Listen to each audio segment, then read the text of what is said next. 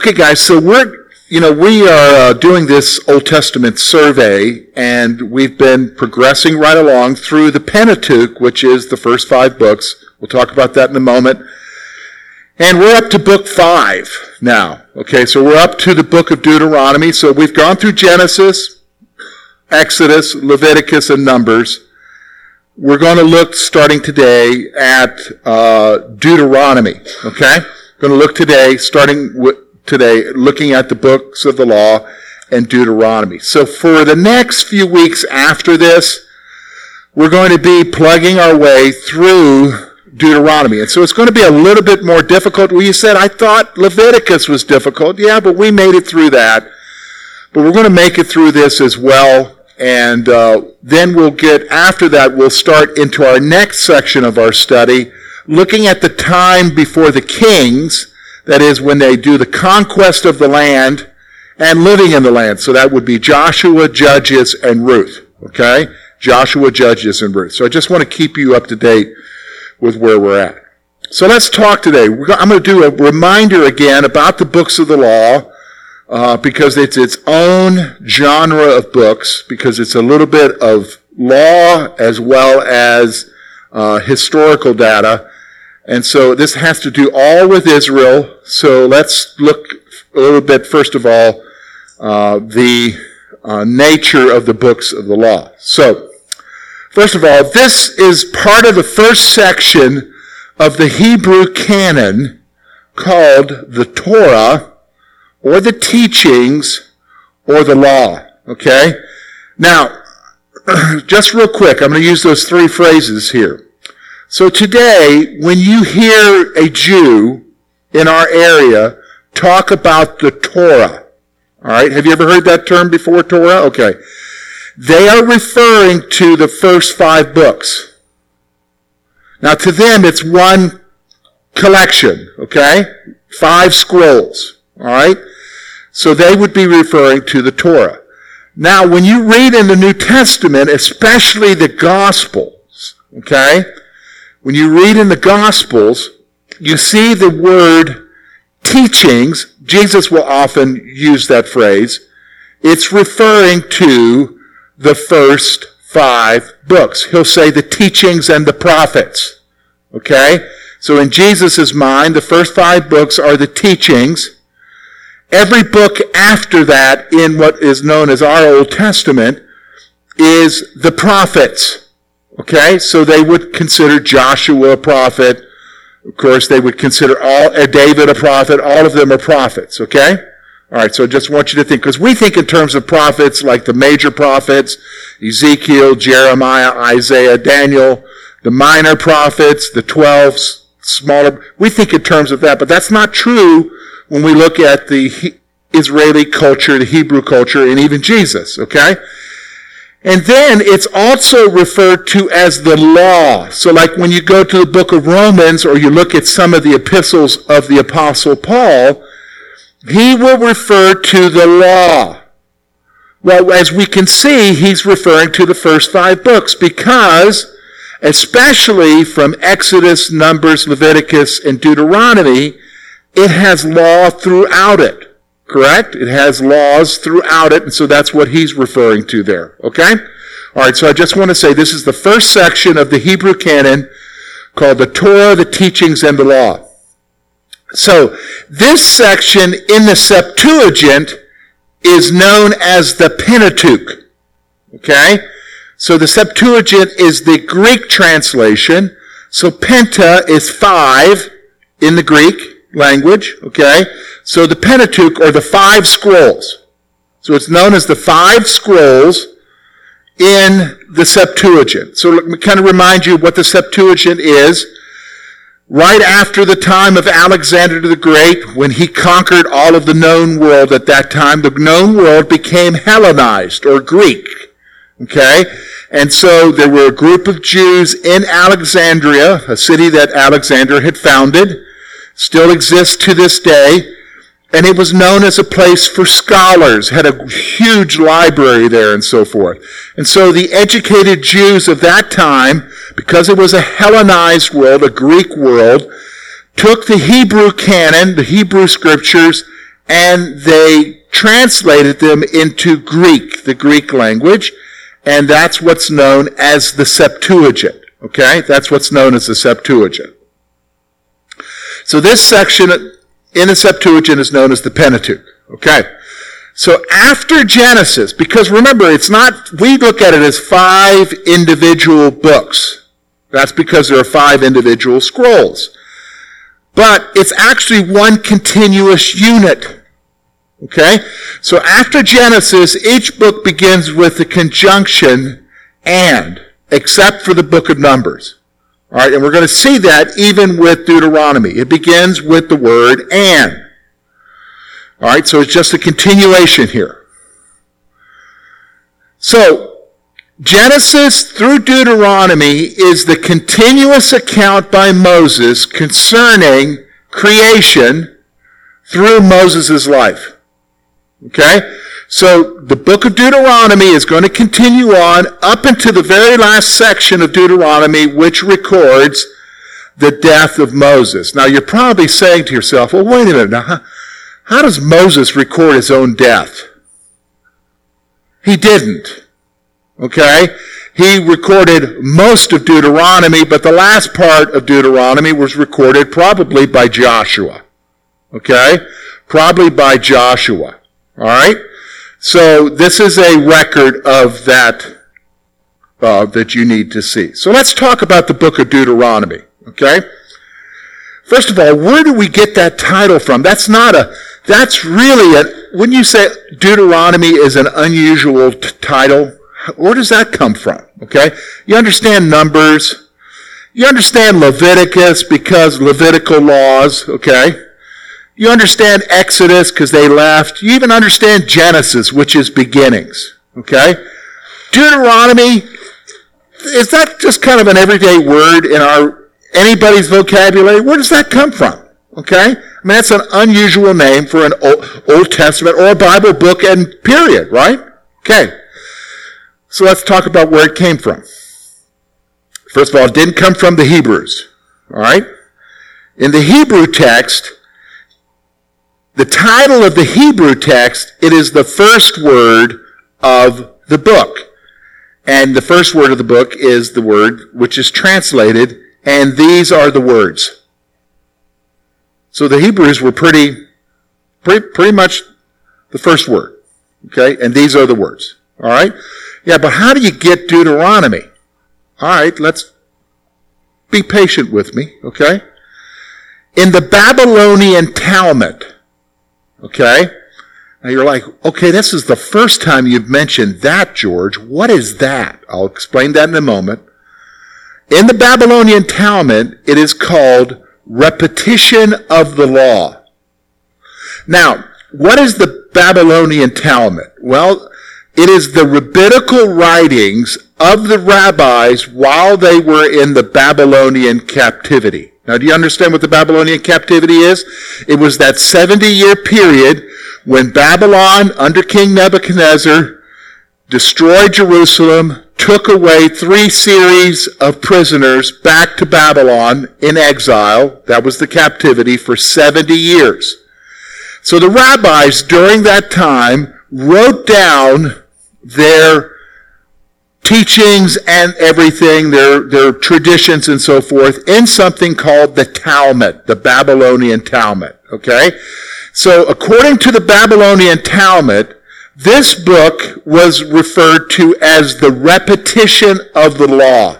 Okay? We're going to see that as we go through the book because, again, it's Moses' last instructions to Israel, and so he's going to repeat some of the laws again. So it's in the Babylonian Talmud, it's referred to as the repetition of law. Now, it gets a little bit more interesting. Okay, so because of the mistranslation of Deuteronomy chapter 17 verse 18, it is called the second law in the Septuagint. So, remember I told you that the Septuagint is the Greek translation of the Hebrew text. Well, there was a mistranslation in Deuteronomy 17 verse 18. And so it began to be called, around the time after Alexander the Great, it began to be called the second law. Okay? The second law. Based on a mistranslation. Alright? Wow.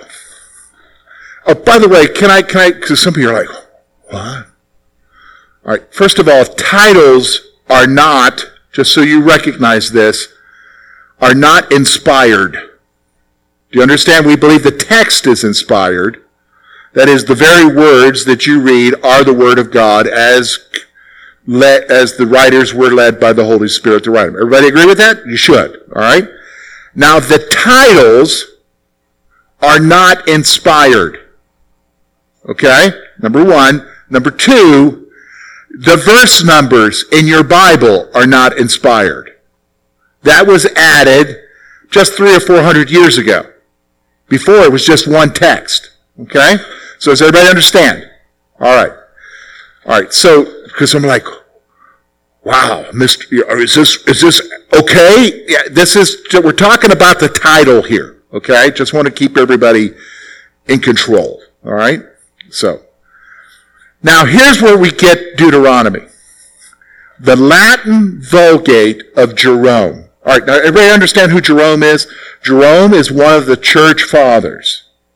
He was Roman and one of the early church fathers. And what he did was is he took the Greek and Hebrew texts, so the Greek New Testament, the Hebrew text of the Old Testament, and he translated those texts into the common language of his time, which he was in the Roman Empire. What was the common language of his time? Anybody know? Latin. That's exactly right. Latin. So the Latin Vulgate, his text was called the Vulgate, which is still the text of the Roman Catholic Church. Okay? The Latin Vulgate entitled it Second Law. And so, Deutero means second in Latin. Nomian is what? Law. So Deuteronomian. Guess where we get the word Deuteronomy from? Okay? It's from the Latin version. Now do you see how we got the title? Okay? Now do you see? I just wanted to give you guys an understanding. You say, wow, my day will never be the same since I know that. Okay? No, but you, you got to understand how things happen. Okay? All right. So let's talk a little bit now about Deuteronomy. First of all, the date. The book of Deuteronomy must be dated to about 1406, which is the same date of Numbers. Okay? sometime after Moses' death that year. Okay? Numbers was written in 1406 before Moses died. Alright? This was written sometime in 1406 after Moses died. Okay? Now, I know that there are other dates that are out there. There are later dates. There are some scholars that feel this wasn't written until the Babylonian captivity. Some question dated around the question of who the Pharaoh is. Typically, the Pharaoh is thought to be Ramses, because you saw that in the movie. Okay? Uh, or it could be Amenhotep, all right, the second. So, typically, though, most conservative scholars feel that the date is around 1406. And it was written after Moses' death, right as they were in that period of taking the, taking the land. Okay? I would say some of it was written right before Moses' death because he wrote it. The, the few chapters we'll see here in the, in the end that describe the transition from Moses to Joshua, I would say that was written by somebody other than Moses. Okay? All right, so let's go on now. Let's talk about uh, some general observations about this book. Why is this book important? Okay? Why do we need to read this book? All right. First of all, it's one of the four Old Testament it's one of the four Old Testament books quoted most often in the New Testament. This book was quoted 38 times in the New Testament. It's one of four books that is quoted in the New Testament often. This particular book is quoted four times. I mean, 38 times, excuse me. 38 times.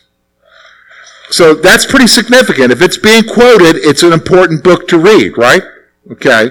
So it's one of four Old Testament books quoted the most in the New Testament. All right? This book emphasizes God's faithfulness in the past, the present, and the future. Okay, so if you want to understand about the faithfulness of God, Moses addresses that issue because he talks about God's past faithfulness, he talks about God's present faithfulness, and as always, this would be an encouragement to all of us, right? God's future faithfulness, right? I mean, that's what gives us hope to go on today or tomorrow, right? Is knowing that God's going to be faithful to us because we're His what? His children right? So that we see that in the book of Deuteronomy. Here's the other thing. The uh, book presents the final preparations for Israel before entering the promised land. So this is going to show you the final things that they need to do to get ready to take the land. All right? Because remember, who can't go in the land? Moses, right? He's been told he's going to die on a mountain. So this is all preparation. Moses making the final preparations for them as they get ready to go into the land. Kind of the final address. Do, you understand what I'm saying? The final things that he wants to convey to all of the children there. You're getting ready to take the land. Here's some things you need to know. All right? So these are the final preparations. All right, so let's look at the purpose of the book. Okay? The purpose of Deuteronomy. There are three things I want you to see here. The book urged the people to take possession of the land that was promised to their forefathers. So it's telling them, this was give, this was promised to you. Where did that promise originate? Anybody? Who's the first one to receive the promise? Abraham. Remember, God said, look to the north, west, east, south. What you see is yours. That was the promise given to him. And it was reiterated with Isaac. It was reiterated with Jacob, also known as Israel. It was reiterated even through Moses now to them. This is the land. God has reiterated to them, this is the land that I promised your forefathers, the patriarchs. You go and take it. That's the purpose of this book. Okay? The purpose of this book is for them to take it. Now, let me just stop for a moment. Listen, folks when you look at what's going on today in the Middle East,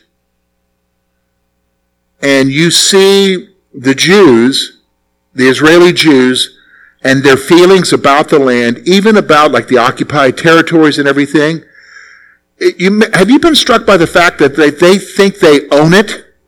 Have you noticed that? Well, it's because it's been promised to them. It's a several thousand year promise. Did you understand what I'm saying? I mean, we're talking at least 4,000 years worth of promise here that this belongs to you. Okay? That this belongs to you. And they would say they did have it. They were forced out by who? The Gentiles. They're just coming back and taking it. Okay? All right. So the book urged the people to take possession of the land, and it was promised to their forefathers. All right. The book encouraged Israel to remember what God had already done for them. The book encouraged Israel to remember what God had already done for them. All right, now that's the purpose. One of the purposes of the books is for them just to remember God's faithfulness. All right, let me just stop for a moment. Sounds like good advice, right? All right, because look, when you're in the midst of the crisis, what are you thinking about? The crisis. And when you're in the midst of the crisis, you're thinking about the crisis. What are your thoughts normally about the help of God in that time? Are you steadfast or are you wavering? Yeah, wavering. You're wondering, am I going to get through this? God, are you going to help me? Right? oftentimes the scripture, it is amazing to me over and over in the Old Testament and in the New Testament that we are constantly told to do one thing. Remember. Remember. In fact, Peter would say, I don't think it's tedious to remind you of truth. Because you and I need to be reminded. So when we're in the midst of difficulties and we're like, one of the things you got to do is stop, take a deep breath, and remember how God brought you through the last thing. And the things before. And his faithfulness. And he carried you through, right? Didn't necessarily, didn't necessarily work out the way you wanted it, but God got you through it, right? He got you through that. He'll get you through the next thing. You don't know what the outcome will be, but He'll get you through it. Remember, isn't that what we do when we have the Lord's table? What are we remembering when we have the Lord's table? It's an institution for us to remember what? The body and the blood of Christ that was what? Shed for us for our what, folks? Salvation because we need to what? Remember. Remember. All right, so that's the purpose of this book. The book is to encourage Israel to remember what God had already done for them. All right, now here, the book also is encouraging Israel to do four things here. All right, four things. Number one, the book encouraged Israel to obey God. Obey God. Don't we need to be encouraged that all the time to be obedient? Okay. Here's the other one. Fear God. Yeah, you and I need to be reminded continually to fear God. Why? Because He is the one who's in control. Do you understand? He is the one who's in control. Third thing, love God. Oh, that, why would you need to remember that? Hey folks, you really do need to remember because sometimes you take for granted. You and I need to, and it's true for them, they need to be reminded to what? Love God. And then finally, hold fast to God hold fast to God. So the book encouraged them to obey God, fear God, love God, and to hold fast to God. Okay? All right, so let's talk about just real briefly here towards the end. How are we going to approach this study? How are we going to look at this study? I mean, like when I look at it, I'm like, where am I going with this? Well, I'm going to give you an outline of the book, okay? So I'm going to give you an outline of the book of Deuteronomy to help you to grasp what's going on here. So first of all, Deuteronomy can be divided into five main sections. All right, so the book can be divided into five main sections. So there are four sermons from Moses, four sermons, and a historical record. That's the fifth section is a historical record. So when you look at this, you need to understand that what you're looking at with the book of Deuteronomy is four sermons, four final messages from Moses, and an historical record. All right, so all right, so let's talk about this. All right. So first of all, here's how we would divide it. We're going to divide it into five sections. So section one is Moses' first sermon. We find that in chapter 1 verse 1 through chapter 4 verse 43. And what he's doing there is a historical review. So he's going to basically give them a message where he recounts everything that's happened up until that point with the nation of Israel. All right? So it's a historical review. That's his first message. All right? Remember, because he wants them to remember. His focus is the faithfulness of God. So he's going to do that in that first section. So chapter 1, verse 1 through chapter 4, verse 43 is the historical review. The second message is really, to be honest with you, the biggest section of Deuteronomy. Okay? It's because you can see that because it's chapter 5 verse 1 through chapter 26 verse 19 and the second sermon is the covenant obligations. Okay? Covenant obligations. Now what does that mean? When you hear covenant obligations, what does that mean? Rules of the law that you and I have to what? Obey. So he spends, that's why it's oftentimes called the second law, right? Because he's reiterating law here. Alright, he's reiterating and maybe expanding upon laws for them to live by when they go into the promised land. Okay? The promised land. So the second sermon is the covenant obligations. Now the third sermon we see in chapters 27 verse 1 through chapter 29 verse 1, and it's covenant renewal and blessings and cursings. So what we're going to see here is that he's going to talk about covenant renewal, that's renewing the covenant with them, and he's going to talk about blessing and and cursings. He's already done this once before with one of the other books. And what is that? He's going to make a series of statements to them saying that if you do these things which God commanded you, He will bless you in this way. He will bless you with cattle, with sheep. He will bless you with good crops. He will bless you with many kids. You'll see the blessings of God there, okay? Then you'll see a list of things that he'll say, if you do these things against God's law, you will be cursed. He'll bring pestilence on you. He will bring enemies upon you. Do you, do you understand what I'm saying? You'll see curses that are communicated to them if they disobey God's law. Now, here's the thing I want you to understand. They're still living under the curses even to this day. When you look at what has happened to Israel throughout its history, they're living under the curses, aren't they? Yeah. Yeah. Even with what happened in World War II, the extermination of six million Jews. That's all part of the curses. Isn't that what God, we're going to see that God told him, if you don't live in accordance with me and seek after me, you'll live under these what? Curses about others coming in and destroying them. This is, this is a serious section here, okay? And they're living under that now, alright? The fourth sermon we see in chapters 29 verse 2 through chapters 30 verse 20, uh, excuse me, I got that. Yeah, that. Forgive me. I'll, I'll correct that the next time. All right, because I must have wrote, miswrote something down, and I, I don't know it off the top of my head. All right, the fifth one is chapter 31, verse 1 through chapter 34, verse 12, and that's the transition from Moses to Joshua. Okay?